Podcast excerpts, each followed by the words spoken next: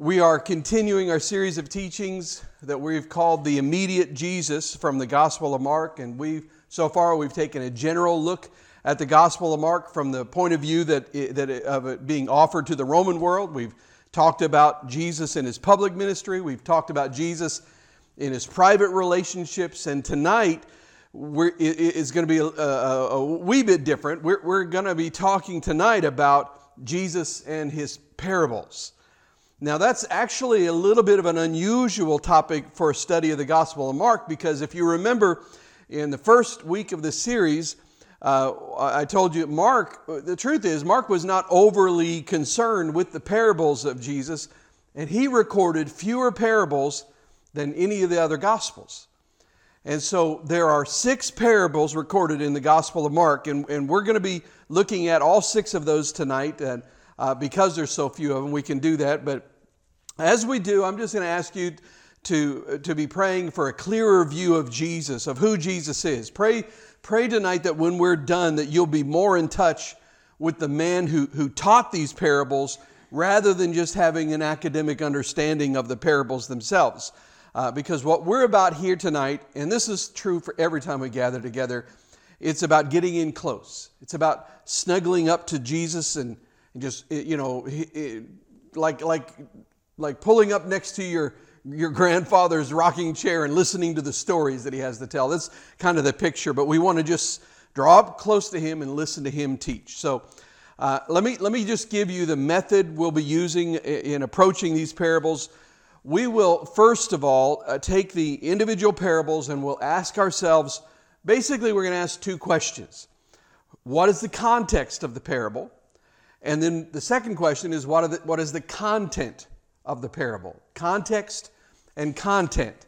And uh, you know where were they? Where were they when they when it when it was taught? And in what situation uh, were they uh, in when um, uh, when when Jesus said it? Or, and then what did Jesus actually say? So then the third thing we'll do is take a uh, well, really, I guess the second thing, the general overview of the six parables together in a composite portrait. So once we understand them all individually, we want to look at the overall picture of all of the teachings and ask ourselves some questions. Is there, is there any particular insight that may be available to us in the order in which they appear? And we'll talk about the themes that appear over and over again. And we'll talk about Jesus' style of teaching through these parables. Then finally, we're going to talk about the first parable and the last parable and how, how they connect. All right, so let's begin. Excuse me.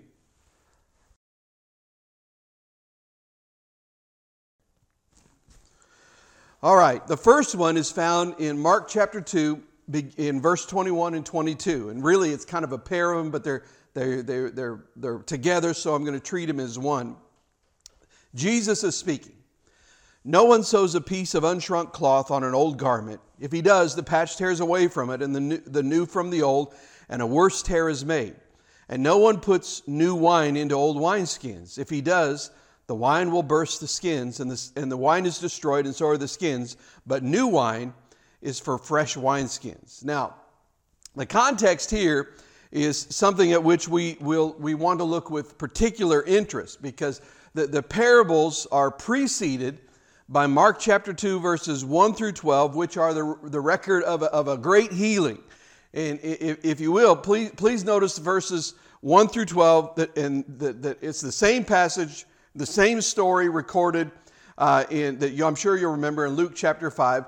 It's the healing of the paralytic man who was lowered through the rooftop. We all, all know that story. And that, that, that puts this parable then in the context of healing and forgiveness. So, if you will, look, look at verse 12, particularly the last part. But he, it says, and he, the, the man that, that was healed, the paralytic that was healed, and he rose and immediately picked up his bed and went out before them all, so that they were all amazed and glorified God, saying, What? We never saw anything like this. In other words, hey, this is something new. This, this is something entirely new here. So, now let's, let's just go back and look at the incident itself. And for, ju- for just a moment, just sort of as preparation for the parable so that we can understand the context more fully. Jesus speaks to the man And, and if you remember, he, they lower him down there, but he, at one point in time, before he heals him, Jesus speaks to the man and he says, Your sins are forgiven. You remember that moment? And there's a great deal of murmuring and discontent among the religious folk that are standing around, and the Pharisees and the scribes. They doubt whether or not Jesus has the authority to extend forgiveness of sins. But Jesus says, Your sins are forgiven. And they, they are they're saying, in effect, and I'll paraphrase what the Pharisees were saying in, in response. They're saying, Hey, who does he think he is? Where, where does he get off forgiving sins? And Jesus says, and if you'll look at verse 8, and there, there again is, is Mark's favorite word. what is it? What is Mark's favorite word? Immediately, there you go. And immediately Jesus, perceiving in his spirit that they thus questioned within themselves, said to them, Why do you question these things in your heart? Now look, look at the, the question in verse 9, because once again, Jesus answers the question with a question in a way. He says, Which is easier, to say to the paralytic, Your sins are forgiven, or to say, Rise, take up your bed, and walk? Now I want to stop there for just a moment because that is actually a very fascinating question. Which is easier, to say your sins are forgiven or take up your bed and walk? Well, to, to get to the, uh, to, to, to the answer to the question, we have to really pay attention to what he asks because he does not ask which is easier to do. He asks which is easier to say. So, so honestly, the answer to the question is that one is just as easy as the other. You can say either one just as easily. It's just as easy to say your sins are forgiven as it is to say to take up your bed and walk. That's easy to say. However, the obvious implication here is, is you could say which, which is the more expensive one to say, which is the one that's more that's that's uh, that's more easily ident- uh, uh, uh, you can determine whether or not what he said happens. Now, now our, on our natural mind, you know, and uh, the natural man says that it's to say to take up your bed and walk, because it, it, that would be the more difficult. That'd be the more expensive thing to say, because if he doesn't take up his bed and walk, then your authority and your power is instantly in question. So Jesus says, in essence, because you're trapped in this carnal, natural level, I will demonstrate to you my authority by saying to him, Take up your bed and walk, so that, what? So that you may believe that the Son of Man has the power on earth to forgive sins. So he's saying, Listen, um, uh, well, basically, here in the natural realm, to, to the natural mind, it is more difficult to say and then to actually perform, have the evidence to show it, it, is more difficult to say, take up your bed and walk. However, if you, if you take the context and the, uh, of, of, the entire incident, and you really take the context of the entire Bible in, in mind, Jesus makes it clear that it is infinitely more difficult to minister real forgiveness to a twisted spirit than it is to minister healing to a twisted body. So he's, he was asking which was easier to say, but the truth is, which one is, easy, is, is more difficult to do is the, is the healing, is the forgiveness.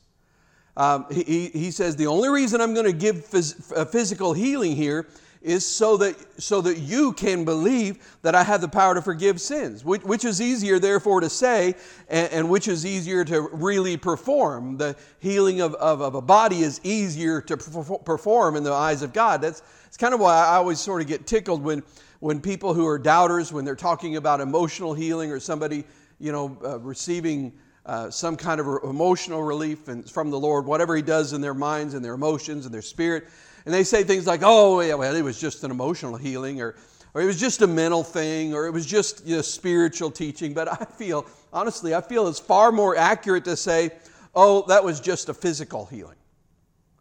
Uh, because physical healing is, in my mind, and you can disagree with me, it's okay, it's not going to hurt my feelings. In my mind, physical healing is the lesser miracle. For one thing, physical healing is always, te- always temporary, right? I mean, Lazarus even was raised from the dead, but guess what? He died again. You know, so so the but the spiritual miracle is a greater miracle because that is something that's eternal.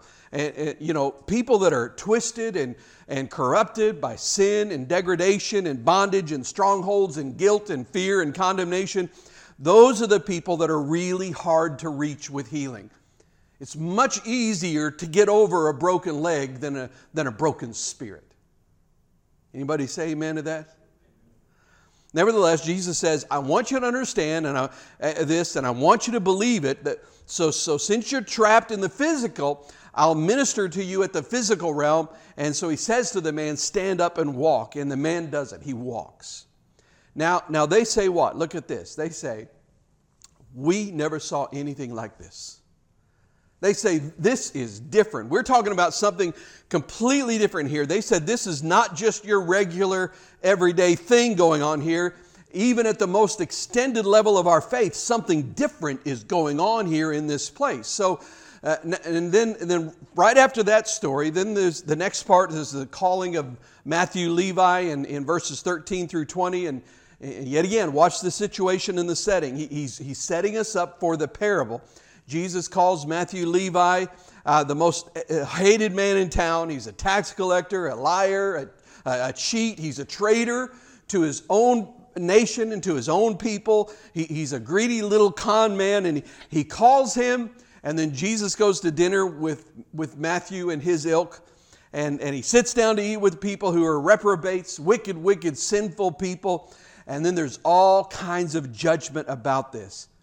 Then Jesus says in verse 21 No one sews a piece of unshrunk cloth on an old garment. If he does, the patch tears away from it, the new from the old, and a worse tear is made. And no one puts new wine into old wineskins. If he does, the wine will burst the skins, and the wine is destroyed, and so are the skins, but new wine is for fresh wineskins. The context then is this Jesus says, Look, this is all, this is a new thing and it's going to be done in a new way. Your old religious system cannot, cannot uh, accommodate what I'm about to do. Your old way of thinking cannot accommodate what I'm doing. This going to do. This is a whole new package. This is not simply a restatement of the old principle of the Pharisaical law. He's doing an entirely new thing here, a new understanding of, of sin, a new understanding of forgiveness, a new understanding of righteousness, a new understanding of healing, a new understanding of humanity, even a new understanding of God. It's, it's simply, it's not just simply putting a new label on the old bottle of ketchup. You, you catch what I'm saying? This is different. Uh, it, it's entirely and completely different than anything, he says, that, than you, that, that you've dealt with in the past. Now then, let's look at the second one, chapter 4, verses 1 through 12. And, and this is the, the, the second parable. Really, actually, tr- truth is, this whole passage is, is it's actually a group of parables, if you will. And uh, this passage in Mark chapter 4, uh, it, it, it is comprised of the, it includes the second, third, fourth, and fifth parables. And, and, and in fact, all the parables in the book of, in the Gospel of Mark, except for the first and the last one, are right here in this segment of Scripture from chapter 4, verse 1 through chapter 4, verse 34. So let's look at these parables separately, and, and, and then we'll, we'll deal with them uh, all together in a moment. Parable number two is, is the parable of the sower and the seed. Let's read it together. Chapter 4, verse 1. Again, he began to teach beside the sea, and a very large, large crowd gathered about him, so that he got into a boat and sat in it on the sea, and the whole crowd was beside the sea on the land. And he was teaching them many things in parables, and in his teaching he said to them, Listen, behold, a sower went out to sow. And as he sowed, some seed fell along the path, and the birds came and devoured it. Another seed fell on rocky ground where it did not have much soil, and immediately it sprang up, since it had no depth of soil. And when the sun rose, it was scorched, and since it had no root, it withered away. Other seed fell among thorns, and the thorns grew up and choked it, and it yielded no grain. And other seeds fell into good soil and produced grain, growing up and increasing and yielding thirtyfold and sixtyfold and a hundredfold. And he said, He who has ears to hear, let him hear. And when he was done, those around him with the 12, this is the circle of his most intimate friends, they asked him about the parables. And he said to them, To you has been given the secret of the kingdom of God, but for those outside, everything is in parables, so that they may indeed see but not perceive, and they may indeed hear but not understand, lest they should turn and be forgiven. Now, I want you to, if, if you're okay writing in your Bible, I want you to circle that word secret in verse 11. Some translations translate that mystery or something like that, because that is a crucial insight into the way that Mark understood the parables. Mark understood the parables of Jesus to be a way that, that Jesus would communicate the spiritual realities of the kingdom of God with those who are spiritually ready to receive them.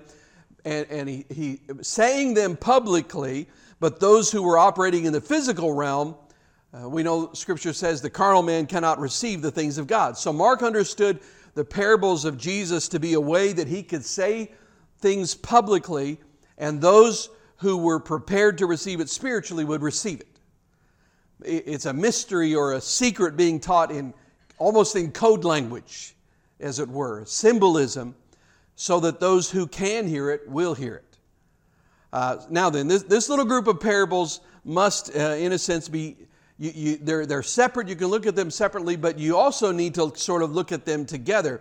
The parable of the sower and the seed follows chapter 3, verses 31 through 35, and, and, and we're going to we're going to zero in on context in these parables. So let's look at this. What was the situation where Jesus taught these things? Look at Mark chapter 3, verse 31. And his mother and his brothers came. Now, I just want to say, irrespective of any teaching that you may have received or heard elsewhere, Mary did not remain a virgin uh, following giving birth to Jesus. She was not a perpetual virgin. She gave birth to a multiplicity of other children, including both brothers and sisters two of whose names we know, Jude and James. And so these are Jesus' half brothers, okay? And his mother and his brothers came, and standing outside, they, said, they sent to him and called him. And a crowd was sitting around him, and they said to him, Your mother and your brothers are outside seeking you. And he answered them, Who are my mother and my brothers? And looking about at those who sat around him, he said, Here are my mother and my brothers. For whoever does the will of God, he is my brother and sister and mother. In other words, Jesus says, again, we're talking about new things. There will be entirely new relationships in the kingdom of God, and that these new relationships will be brought about by the initiative of God. And, and then Jesus launches from that straight into the parable of the sower and the seed. So he says here, the parable, that there will be a new order of relationships in the kingdom that will, be, that will transcend the realities of the accidents of your birth. You know, he says, I can't choose my brothers in the flesh. I can't, I can't choose my parents. I can't change those things that may be perceived by the world as accidents of birth. Of course, we know they're not accidents at all, but it's the will and the hand of God involved in our lives. But the point is, I can't choose those things, right? You can't choose those things. However, in the kingdom, there will be an entirely new level of relationships, and this will be done by the initiative of God. The parable, then, that, which follows, is, is about the spirit of evangelism, but, but he throws this monkey wrench in it that we don't like to hear, and that is the teaching of the responsibility of the hearer. Now, now stay with me just a moment. We, we, we often understand the parable of the sower and the seed as, as uh, meaning the different types of ground, meaning that there are different kinds of people. That, that, that the seed of the gospel and the word of God is sown wantonly throughout the world, and that some seed falls on people that, that have stony hearts, and some falls on people who refuse to receive it, and the birds come and devour it, and some fall on people that are shallow and ins, uh, insubstantial, and they won't, and it won't take up root, and so then if the, the heat of the day comes, then they're destroy, it's destroyed, and some fall on, on thorny soil, and the cares of this world choke it out, and some fall on people who are prepared to hear the gospel. Now, the, the problem with that interpretation is that it, it makes it where we tend to see that it's the responsibility of the sower to find good soil. And that's not what the passage means, I don't believe. The passage, I think, means that in every one of us, at one time or another, we, we all, all of us, have the capacity for all these different kinds of soil in, in every one of us. It doesn't mean that either, you know, that I'm good soil and that's it for the rest of my life, or I'm bad soil and that's it for the rest of my life. It, it doesn't mean that I'm either rich, fertile soil or I'm soil, that, soil that's choked with thorns. It means that, that the preparation of the field is the responsibility of the hearer. It's up to me to open my heart, it's up to me to become good soil. The, the seed of the gospel is always going to be sown. It's always going to be sown. The Holy Spirit and the Spirit filled body of Christ are constantly sowing the seed. However, it's my responsibility to make sure that there are no rocks in my soil, that there are no thorns growing up in, this, in my soul that are going to choke it out, and that the, that the soil of my heart is prepared and enriched uh, so that the word can take root and become substantial inside of me. Now, here, here's another prob- problematic part of this passage, and it, and it is this that Jesus understood the frailty of the gospel in the human spirit. I'm not saying the frailty of the gospel, I'm talking about the frailty of the human spirit in, in dealing with the gospel, is a better way to say it, maybe. But he understood that better than most modern day church folk do. Um, how, how many people come up to the altar of churches all over the world and they pray a prayer to receive Christ as Savior, and then seems like almost instantly they lose it. And, and th- that is a deep point of discouragement to, to most of us in the church, but I, I don't think necessarily it needs to be. Because even, even by the most careful odds in this, in, the, in this parable, we see that the odds of somebody receiving the gospel and going on in grace is maybe one in four with this parable, you see. But what that means to us is that, that we must get more in touch in Christian discipleship with the reality of the fact that we must identify those who genuinely receive the gospel and set, set about diligently to prepare the soil of their lives that we have to see who is preparing the soil and, and, and understand that. What, what it means is that the greater responsibility of the discipler, of the, of the church, is to identify those who are willing to make the effort to make sure that it's going to go on in their lives. Now, it doesn't mean that you just ignore people who say, who come up and pray a prayer and then go out and just ignore, you know, and don't want to do anything to change their life, don't get into the Word, don't pray. I'm not saying that at all, but I'm just saying I also, uh, what I'm saying as a discipler, when I see somebody who comes and they surrender their life to Christ, and then they, they're, they're like, man, oh, teach me how to pray. Man, help me get into the Word. I need to pay attention to that because that's somebody who the, the, the, the seed is going to grow good fruit in that life. That's, that's, that's really the idea that I'm saying. And, and so, eh, listen, there, there are some people that hear it and they receive it but it just seems like they are determined from the very first moment to fall by the wayside. That they pray the prayer, but they can't wait to go out and, you know, and go out and do whatever they had done before. Um, they, they, lay themselves open to the birds and to the thorns, and they, they won't work with the gospel and they won't work with the Holy Spirit to prepare the soil of their own lives. And then, and then they'll blame the church. You know, they'll blame the church. We see it all the time. Well, I accepted Christ as my Savior, but nobody was there to nourish me. Nobody was there to disciple me. This didn't happen, that didn't happen. And they're mad at God and they're mad at the church. Well, can I tell you something? Listen, there's never been anybody that ever received Christ with less advantage than my mom did when she was 18 years old. I'm just telling you that my mom was brought up in a, a household of two very non religious people. Her father was a, an alcoholic, and he was an angry alcoholic, and, and, uh, and he was vehemently opposed to the, to the gospel, but especially to the Pentecostal message. And, and her family was totally non religious. And, and, and, and, and the seed of the gospel was planted in her heart in a revival service in a little Pentecostal church in Kansas. And, and if there was anybody ever who had an excuse to have a fragile experience with Christ, it was my mom, Georgia Cole. That was her maiden name. And it was, it was her. I mean, in fact, uh, uh listen, uh, but in, in spite of that, she nevertheless set about instantly to clear the stones out of the garden, to pull up the thorns by the roots, and to, to let the roots of the gospel sink deeply into her life. So much so that she made, had to make a choice. Her, uh, she, she, her, her father uh, told her, You either stop going to that church or you can't live here. And she made a choice and had to leave her family. You talk about rooting up the thorns and doing what you have to do to follow Christ. That's what she did. And so, and, and that's what Jesus is talking about in the parable. He's saying, you listen, you can be good soil or you can be bad soil. It all depends on how you decide to receive it. He says, this is a whole new thing, and it's not going to happen by osmosis, but this, this is uh, a mystery of the Spirit. Oh, so, anyway, I'm going to go really quickly through the, the next few. Parable uh, number two is the parable of the sower and the seed. And the third parable in Mark, which is the second in this little group here, is about the inability to hide inner reality. Let's look at it. Mark chapter 4, verses 21 through 25.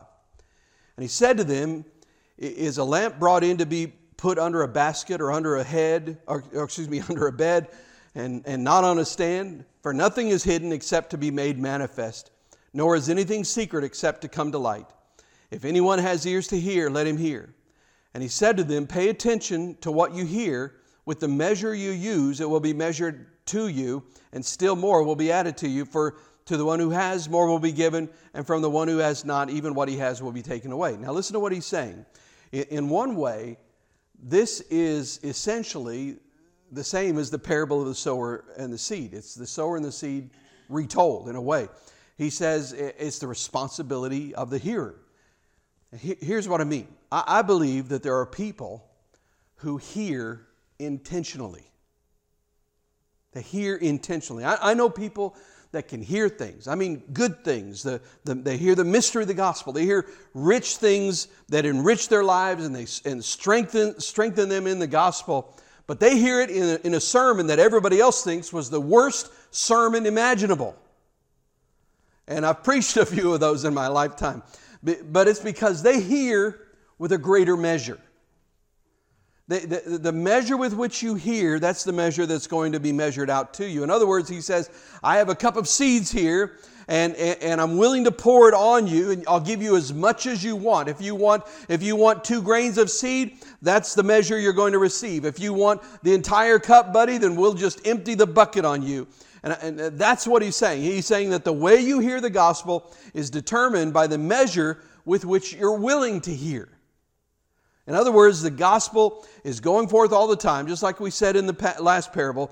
And, and, and, there is no excuse for anybody, any place in the United States of America today to say that he's never heard the gospel. I don't believe that. It's the measure with which you're willing to hear. One cold January Sunday evening, a little boy showed up at a little church in, uh, in Georgia, I believe it was. I'm not sure where it was, but nobody had ever seen him before. The pastor went up to this little boy who just came by himself and said, Who, are you, son? And the, and the boy said, My name is Bill. And he said that he had walked from the trailer park. And the pastor said, Well, which, which, which trailer park, son? And he said, The Half Moon Trailer Park. The pastor said, Not, not the half moon. Uh, you, you don't mean the half moon. He said, Yes, sir. I've walked from the half moon trailer park. And the half moon trailer park was like a mile and a half away. And he walked there all by himself, this little boy. The pastor said, You walked here from the half moon trailer park? Yes. And the pastor said, Well, well, son, why are you here? He said, Well, I'll just tell you. You know, he's just a skinny little kid, just kind of precocious. He said, Well, I'll just tell you, sir. He said, My dad's lying drunk in the middle of the floor, and I don't know where my mother is. And he said, I ain't going to grow up like that. Now, now, where does that come from in a child?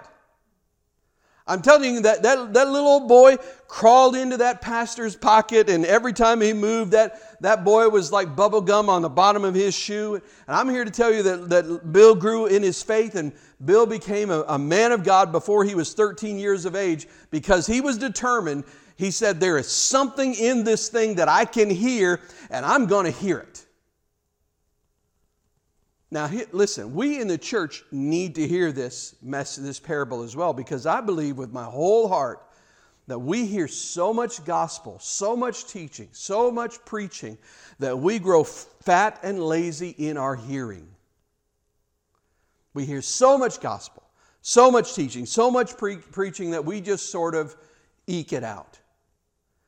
We say, "Well, I'm, you know, I'm so tired tonight. I'll just I'll just take a dollop, pastor. I'll just take a dollop of it. I've got a lot of things on my mind and I'll take whatever you can manage to force in through my ear while I think about these other things." And you know that's all, about all you'll get in that situation. The measure with which we hear is the measure that will be given to us. The measure with which we're, another way to say it is willing to listen, willing to really listen. And not listen for the sake of saying, man, I wish Sister Farkle was here. She needed to hear that message tonight.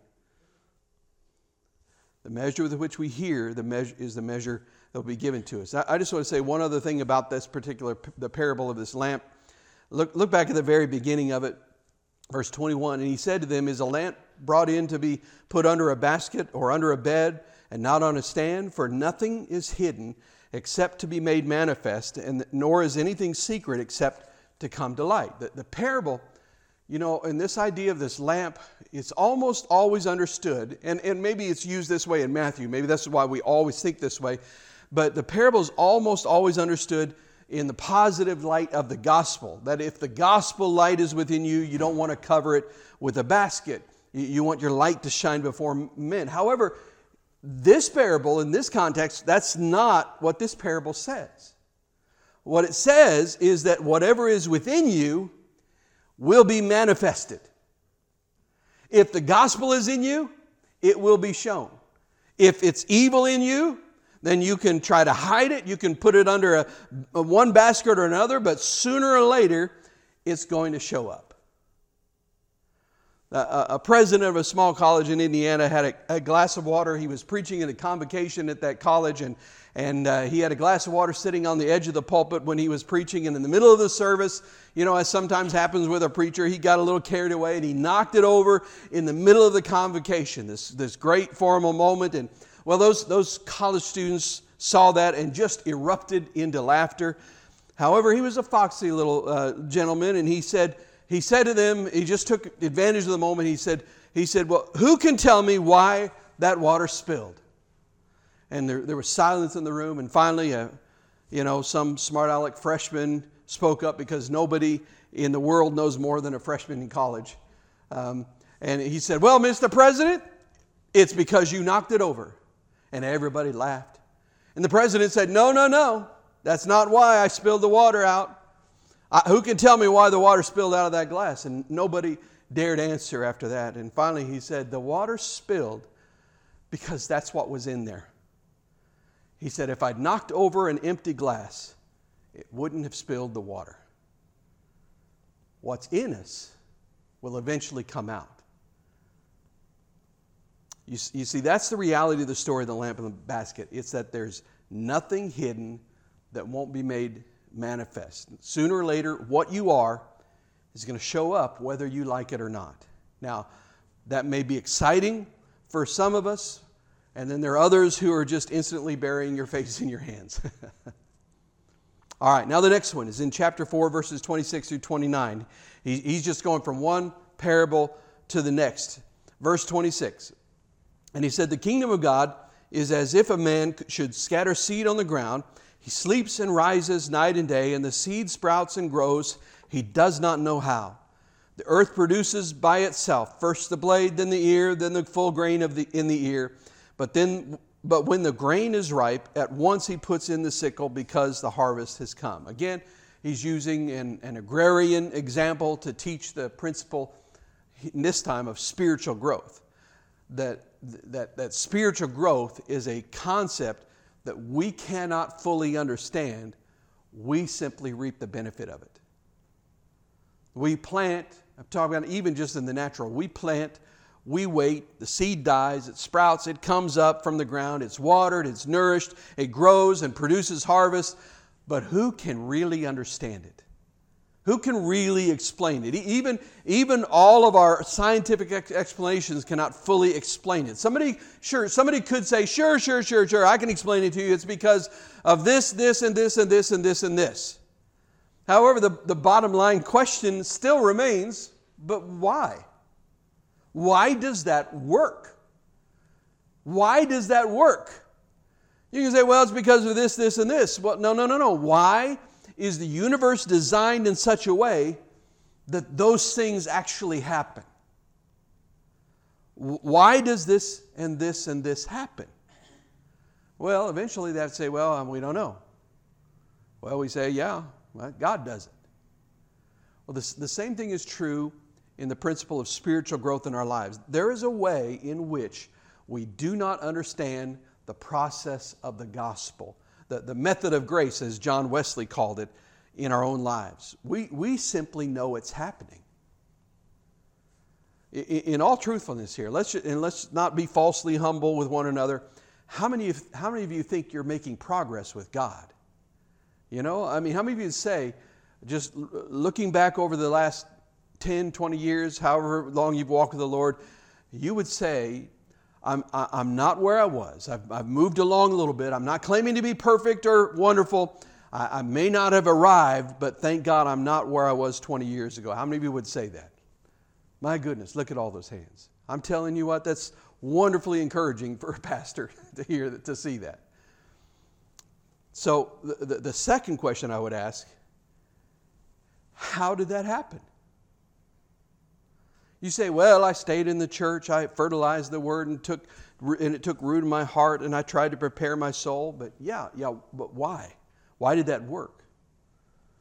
Well, the, the answer is simply this there is a supernatural element in discipleship that cannot be overlooked and cannot be explained. There is a part of this thing that's simply the mystery work of the Holy Spirit. Have you ever led somebody to Christ when you, when you know you're never going to see them again? Has that ever happened? Maybe on an airplane or maybe a missions trip or something like that, or, or maybe you're just talking with somebody somewhere, and in that conversation, you eventually say, How about praying to receive Christ now? And they say yes. And then you, you pray with them, and you know, you know, you'll, you'll never see them again till you get to heaven. Has anybody ever had that happen and you just struggled with that moment? Just a little bit. You know, there's a man who was really struggling with that one time. He, he and another man who, who was named Jack Gray had led a, they were in Mexico and they led a Mexican fellow to Christ in, on an, in an airplane terminal standing out on the tarmac. And they, they were standing there waiting for this airplane to gas up and they, they got to talking with this Mexican man and they just, they just led him to Christ. Standing there, the three of them, uh, they, they, they, he just bowed his head and prayed to receive Christ. And then the man walked back into the terminal and they got on their plane and left. And the man who had led this, this individual to Christ said, Man, that just, that just drives me crazy. He said, Jack, that just, that just grieves me. I, I won this guy to the Lord, and now I don't know if he'll grow or go or, or, or anything at all. And Jack was a big old fella, and he just, he just threw his head back, and, and when he laughed hard, he laughed like a tornado. And he just started laughing. Oh, uh, he said, You're so funny. And the man looked at him and said, Brother Jack, what, what do you mean? He said, Well, there, there are two problems with what you're saying. He said, One is that you didn't win that guy to God, God used you to win him to himself. he said, The second thing is, he's not your spiritual responsibility, he's God's spiritual responsibility. He said, Leave him to God. He said that is, unless, of course, you think God doesn't live in Mexico. If God is down here, leave him to God. Well, you know, there's some truth in that, and it doesn't mean that we just abandon, you know, new believers and say, well, leave him to God. That's not what he's saying at all. But there is a way, you know, in which uh, you ought to be able to put the seed of the gospel into the ground and not hover it over it every minute. And, and you know, we, we often, I think, when sometimes we can drive a new dis- disciple right into the loony bin, hovering over them, uh, you know, grow, grow, grow, grow, grow, grow, grow, grow, grow, grow, grow, you know. So anyway, all right, let's, let's go to the next one. We've got to move along. Um, now we're going to talk about the parable of the mustard seed. Chapter 4 verses 30 through 34. This is the last of this little group of parables, and we'll do one more and then we'll be finished. Mark chapter 4, verses 30 through 34. And he said, With what can we compare the kingdom of God, or what parable shall we use for it? It's like a grain of mustard seed, which, when sown on the ground, is the smallest of all the seeds on earth. Yet when it is sown, it grows up and becomes larger than all the garden plants and puts out large branches so that the birds of the air can make nests in its shade. With many such parables, he spoke the word to them as they were able to hear it. He did not speak to them without a parable, but privately to his own disciples he explained everything. Now, let me just give you just, just a word for the uh, mustard seed. We're not going to spend a lot of time on this one. It's simply a statement of the growth principle of the kingdom. The, the, the kingdom grows and expands and takes on a, a full form. It begins to take on visible structure. You know, when, when people get saved in a community uh, where there are no Christians before that, what happens? Churches are formed, Bible studies are started, something begins to take place, and the tree begins to take outward shape that, that can, be seen, uh, can be seen. Now, I don't want to spend any more time on that because I want to make sure we get to the last one. So turn to chapter 12, verses 1 through 12. This is the last parable of Christ in the Gospel of Mark. Mark 12, 1. And he began to speak to them in parables. A man planted a vineyard and put a fence around it and dug a pit for the winepress and built a tower and leased it to the tenants and went into another country. When the season came, he sent a servant to the tenants to get from them some of the fruit of the vineyard. And they took him and beat him and sent him away empty handed. Again he said to them, excuse me, again he sent to them another servant, and they struck him on the head and treated him shamefully. And he sent another, and him they killed. And so with many others, uh, some they, they beat, some they, and some they killed. He still had one other, a beloved son. Finally, he sent him to them, saying, They will respect my son. But those tenants said to one another, this is the heir. Come, let us kill him, and the inheritance will be ours. And they took him and killed him and threw him out of the vineyard. What will the owner of the vineyard do? He will come and destroy the tenants and give the vineyard to others. Then, then he asked a question. You remember we talked about the questions of Jesus when he, he would just ask these devastating questions. And this is what he's uh, uh, about to say, he's going to refer to one of the most famous messianic quotes from Psalm 118. So he's, again, in this question, he's insulting the Pharisees because, in essence, he's saying, Haven't you ever read Psalm 118? Well, of course they had, but they hadn't really read it. He says, Have you not read this scripture? The stone that the builders rejected has become the cornerstone. This was the Lord's doing, and it is marvelous in our eyes. Now that's the parable. But look at verse 12. And they were seeking to arrest him, but feared the people. Why? Why did they fear the people?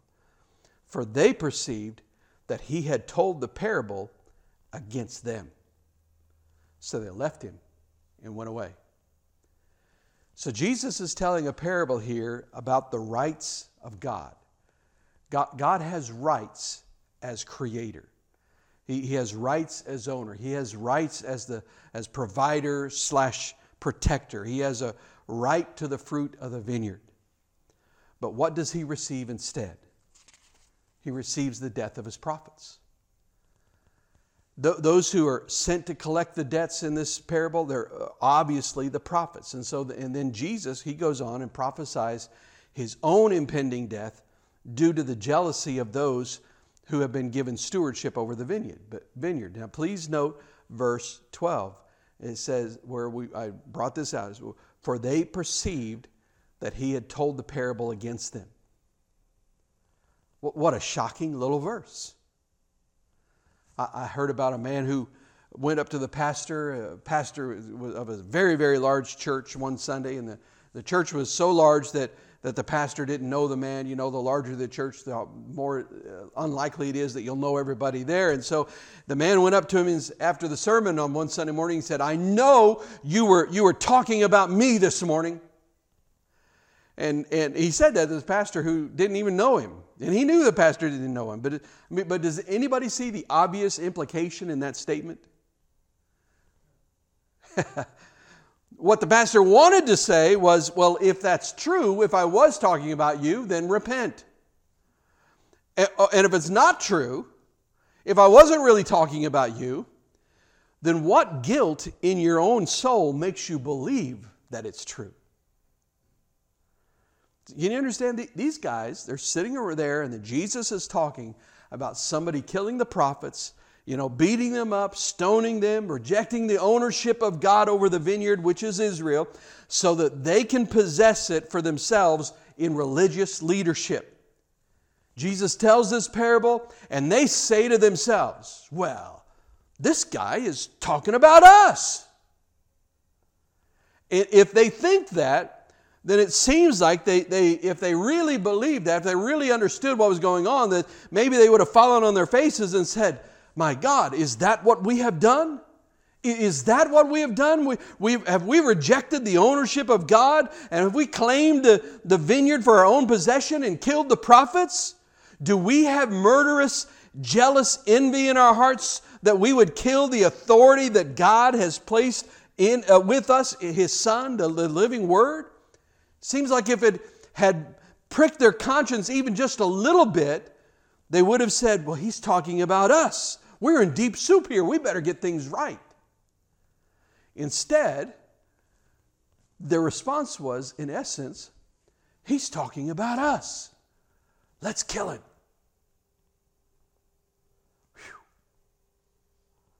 You ever thought, thought about that?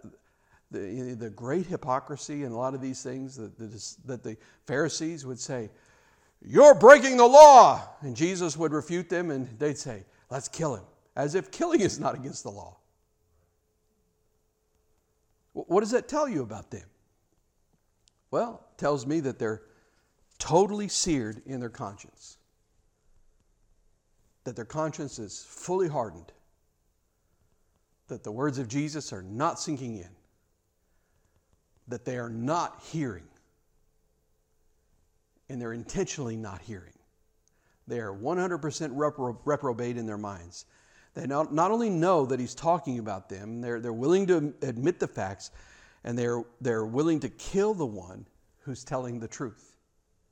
In, in order to what? In order to hide from their own culpability. God forbid that we should ever fall to that place. Now, now let me just give you a little bit of general overview as we, as we wind this down. There, there, that's the six parables in the Gospel of Mark. So, first of all, what, what was Jesus' style? Well, he uses common things to reveal profound spiritual realities. And the other thing is that, that the parables have a feeling of, of being spontaneous in, in, in, the, in the context of the moment. Something is happening, an event, he discerns something, he experiences something. Uh, you know, maybe he sees somebody doing something, sees a sower, uh, you know, sowing the seed out there. Maybe he sees that, and, and you get the sense that he says, Let me tell you a little story about this. That reminds me of something. Now, it doesn't mean that he hasn't thought them out, it doesn't mean that they weren't clearly reasoned and prepared, prepared in his mind beforehand, but they just have the feeling of being spontaneous. Second thing, what does the general order of these parables teach us? Is there something there we can see? Listen to this. You, you, might want to write this down. There, there are three things. The first parable, if you remember, was about a whole new order in the kingdom. The second parable, uh, it, really in that group of parables, it's all about the mystery of grace the spreading of the word, the believe, believing of the word, the growth of the word, the maturity of the word, the discipleship of the word, the mystery of how that all happens inside a person. So the first one is the new order of the kingdom. The second is the mystery of grace. The third one is a, and the, the last one, or really the sixth parable, but the last one is about the rejection of the Son. So now let's look at that and put different words to it. The first one, a new reality of the kingdom. How about incarnation? The second one, the mystery of grace, operative in the lives of others. That sounds like ministry. The third one is the rejection of the Son of, uh, of God. That sounds like crucifixion. And the, the order of the parables in the Gospel of Mark actually really parallels the very life of Jesus the incarnate Word, the public ministry, and then the lonely rejection and crucifixion of Christ. Now, let me, let me just conclude with a general remark or, or remark or two, and then we'll be finished. In, in all of these parables, then the question we ask ourselves at the very first, and our goal in looking at all these is who is Jesus? So, what do we see about Jesus in this? The, the parables that, that he taught were, were very, very important. Don't, don't ever think that I'm minimizing that. But, but my point is that it's much more important to find out who Jesus is as we read the parables. We see that Jesus had a powerful ability to communicate profound truths, and he did it in a way that disturbed the whole atmosphere around him. I mean, and he was not af- afraid to use drama at all. I mean, in that story of the owner of the vineyard sending out one servant after another, he, did that, he built that story and built it and built it and built it and built it. You know, they rejected this one, they despised that one, they threw stones at this one, they killed that one. He sent more and more, and they were all turned away. And finally, sent, he sent his own son, and they killed him. Well, that's a very powerful story. So, so Jesus is not afraid to build some drama into the situation we, we see that up close, Jesus was a dynamic communicator who was, who was dealing with huge, huge cosmic issues and was able to make them clear using simple, profound truths. The second is that Jesus used a teaching style that demanded the participation of his audience. You know, I've heard people say this, uh, um, it, I've heard it taught before they say never, t- talking about people preaching or training preachers and teachers, they say never teach or say anything in any way that cannot be fully grasped by a sixth grade child. Now, I've heard people who are training preachers say that. They say that to, to appeal to the mind and the vocabulary and the thought processes of a sixth grade child. And they said if you do that, most of the people in the congregation will be able to get it. Well, listen, I do not believe that, and I have never practiced that because that to me smacks of uh, smug elitism. You know, we, well, we understand the mysteries. We've got to dumb it down so people can get it. And, you know, I mean, who, who do they think they are? Do, do, do they think that nobody in the world has ever had a creative thought except for somebody who's been ordained? That, that actually sort of irritates me at times when I hear that kind of smug elitism among, you know, the keepers of the flame. We're, we're, I'm just here to tell you, as a minister, we're not the only people who have ever thought about God. And I, I know that. In the second place, and, and you know, and listen, this is just my own personal persuasion, but I'm just going to say this. When I'm preaching my, my heart, my soul, my strength, and my brains out, I expect the audience to like keep up. You know, I really do. And, and if I ever say something or use a word that you don't fully understand, and I, I try to use it in a way and put it into context to help you understand the words that, I'm, that I say, but but, but you know what? You can take that as an opportunity to grow yourself and say, man, you know, I don't know that word. Maybe I'll get a dictionary. You don't even have to get a dictionary. You can look it up on your phone on Google right away. But, but, but you know, I don't expect you, I expect you to be able to grasp the deep things of God because the Spirit of God is going to help you do that. And so, you know, that, that's why I don't, I don't ever try to dumb things down. I try to explain it fully. I try to break it down as much as possible, but I'm not going to try to avoid it and say, well, let me just talk to these people. They're, they're all, you know, they're no smarter than a bunch of sixth graders, so let me just dumb it down for them. That's just not, that's just not how I approach it. That's not what I believe about you. I, I think Jesus was like that. Jesus said, this is the truth. You have ears to hear. I mean, didn't you hear that over and over and over again in these parables? I, am telling you the truth here, he says. And he says, he, he says I'm not going to measure it out to you in little bits and pieces. He says this, I'm not going to, I'm not going to, uh, you know, this is not the gospel through, a, through an eyedropper. I'm talking about heaven here. If you want to listen, then listen. If you want to hear and you've got ears, then use them. If you don't, well, then that's between you and God. In almost every parable, he says, He who, he who has ears to hear will hear more. You, you, you, the more you hear, the more you will hear. The, the more you understand, the more you will understand. The clearer the gospel becomes to you, the clearer it will become. And the clearer it becomes, the more you'll want it. And, and those who stonewall because they've got hardened hearts like the Pharisees and they say things like, well, well, I don't know, I don't know. You shall not commit adultery. I can't imagine what that could possibly mean. I, am sure there's some hidden truth there somewhere. I mean, listen, there are, there are guys with earned PhDs in Ivy League schools who read, Believe on the Lord Jesus Christ and thou shalt be saved. And they say, Let's call a summit conference and see if we can figure out what that means. My goodness. I, I mean, I, one can almost sense what the attitude of Jesus would have been about that. You know, I, have the sense that when Jesus was talking throughout the Gospel of Mark, the immediate Jesus, that the audience, those people that were just everyday, ordinary people, not the, the, the, trained religious elite, but they were listening and they were hearing and they were understanding and they were just leaning in to hear and, and straining to hear what Jesus was saying. And I say, well, let it be so, God. You know, that's the way it ought to be. The third thing is that Jesus was courageous. I said in one of the previous weeks, I don't know if it was the first or second week, but I'm, that I've always felt like it's, it was no surprise to me that Jesus was crucified. The surprise to me was that he lasted for three years because he was bold. He was so bold in these things when he said them. The, that last one that we read about the vineyard in, in chapter 12, that, that, that parable follows an astonishing confrontation between Jesus and, and Jesus and the Pharisees. And they, they say to him, By what authority do you do these things? And Jesus answered, like he often did, he answered a question with another question. He said, All right, I'll, I'll ask you a question. He, he said, I'll answer your question if you'll answer mine. By what authority did, did John the Baptist do the things that he did?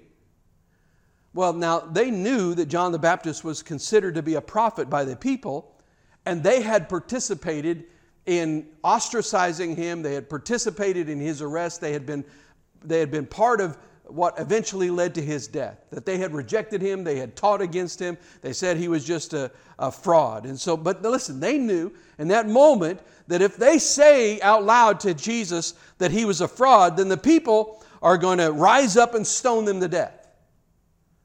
However, if they say that he was a prophet, then the people are going to say, oh, well, if he was a prophet, prophet, then why didn't you repent and believe? Why did you talk bad about it?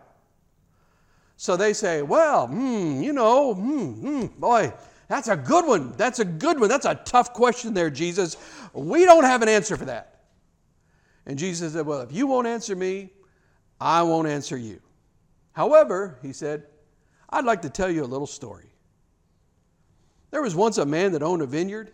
He built it, he protected it, he put walls around it, he planted it, he fertilized it, he, it was his, he owned it, and, it was, and he had a right to every bit of it. However, he handed over to some, to some tenants who, uh, the, that, he, that they would take care of it and, and tend to the vines. And then he sent people to collect the, the fruit of that and they beat them up. And finally, he sent his son and they killed him. And the Pharisees say, Well, this sucker's talking about us. Now, here's the thing we got to know Jesus knew that it was going to be clear to them. So, so in the light of context, that he knew that they knew it was going to be about them.